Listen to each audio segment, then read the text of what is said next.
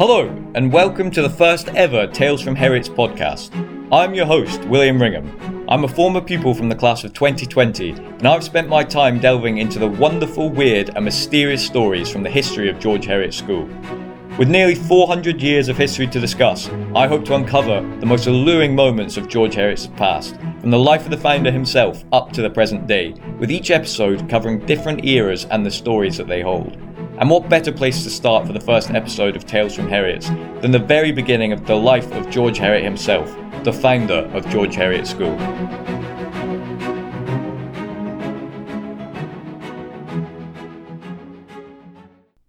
So, where did it all begin?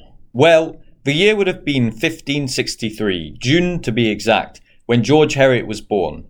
His exact birthplace is not known, but with his family living in Haddington for many years, it will have either been there or somewhere closer to, or even in Edinburgh. The early life of George Heriot is rather undocumented, which gave early historians and biographers a hard time to work out how he found his wealth. So, where did all his money come from? There are tales of Heriot walking through Leith Harbour and finding buried treasure smothered by the sand that had washed ashore from a passing ship.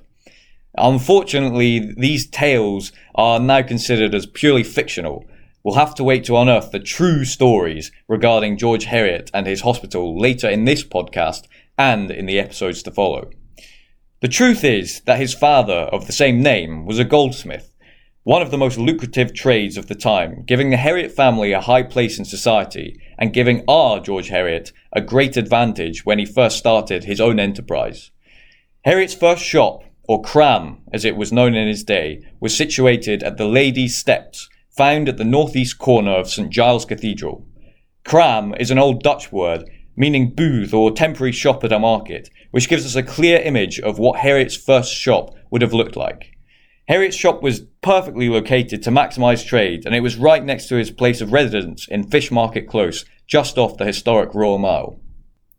Heriot was a cunning goldsmith, like his father, and a moneylender which was noticed by royalty at the time.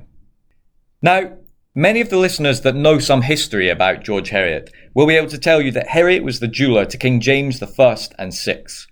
However, it was due to the king's consort, Queen Anne of Denmark, that Heriot gained such a prosperous patron. Heriot was first declared goldsmith to Queen Anne on the 17th of July, 1597, giving him direct access to the king, who subsequently appointed George Heriot as his own jeweller on the 4th of April 1601. Queen Anne of Denmark was Heriot's most favourable customer due to her extravagant obsession with acquiring the finest jewellery to which Heriot could only oblige and provide her with what she wanted at very high prices.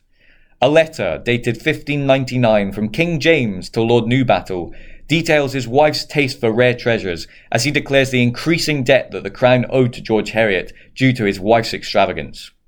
Heriot did such a rip roaring trade with the royals that he was even given his own apartment in the Palace of Holyrood House, a luxurious company benefit to say the least. It is said that Heriot billed the royals no less than £50,000 for all the business he provided them, which amounts to a whopping £15,598,254 and 88 pence in today's money. The almost grotesque spending habits soon got the better of the Queen, as in 1609 she realised her debts could not be paid to many of her creditors, the largest being George Heriot himself. £20,000 was paid straight away to George Heriot, with the funds coming from the public chest, today's equivalent of the government's tax revenue. Heriot's goldsmithing and money lending businesses took a large share of the market in London, and he was close to running a complete monopoly. He was known then as Jingling Geordie, as he made a jingling sound when he walked through the streets due to the abundance of coins and gold clanging in his pockets. The royals were frequently indebted to Heriot, with accounts of money being due to him in many documents and letters. So, what about the private life of Heriot? Well, this is lesser known. He was sadly twice widowed. His first wife, Christian Marjoribanks, died in 1603 after being married to Heriot for 17 years. Heriot fathered two sons with Christian Marjoribanks, and tragically it is recalled that they died at sea at a young age as their ship is said to have sunk in the Firth of Forth whilst returning from Denmark and has never been recovered. Heriot's second wife, Alice Primrose, died in 1612 at the youthful age of 20. The painful departure of Alice Primrose was worsened as she was soon to become a mother. The loss of Primrose to Heriot was clearly agonizing as two months after her death, he wrote in a note of paper that she cannot be too much lamented who could not be too much loved. A clear display of sincerity as this note was not written for the public eye.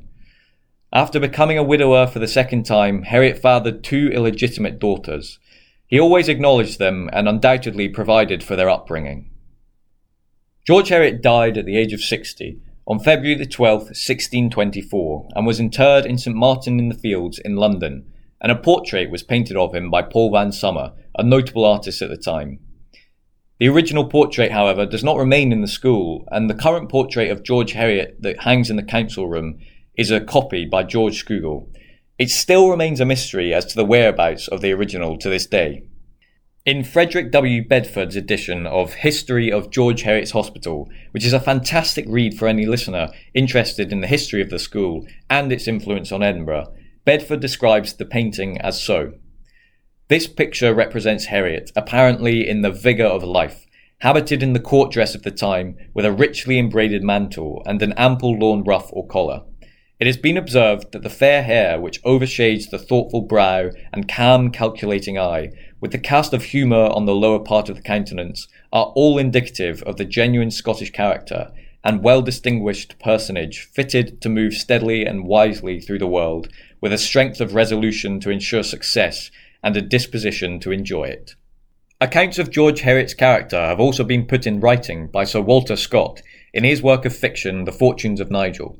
Scott describes George Heriot in the introduction of his novel as worth of character, goodness of heart, and rectitude of principle were necessary to one who laid no claim to high birth. I made free with the name of a person who has left the most magnificent proofs of his benevolence and charity that the capital of Scotland has to display. No words will truly be able to sum up the outstanding existence of George Heriot, his conscientious character and determined approach to life. It is something we can only all aspire to. Thank you very much for listening to the first instalment of the Tales from Heriot's podcast.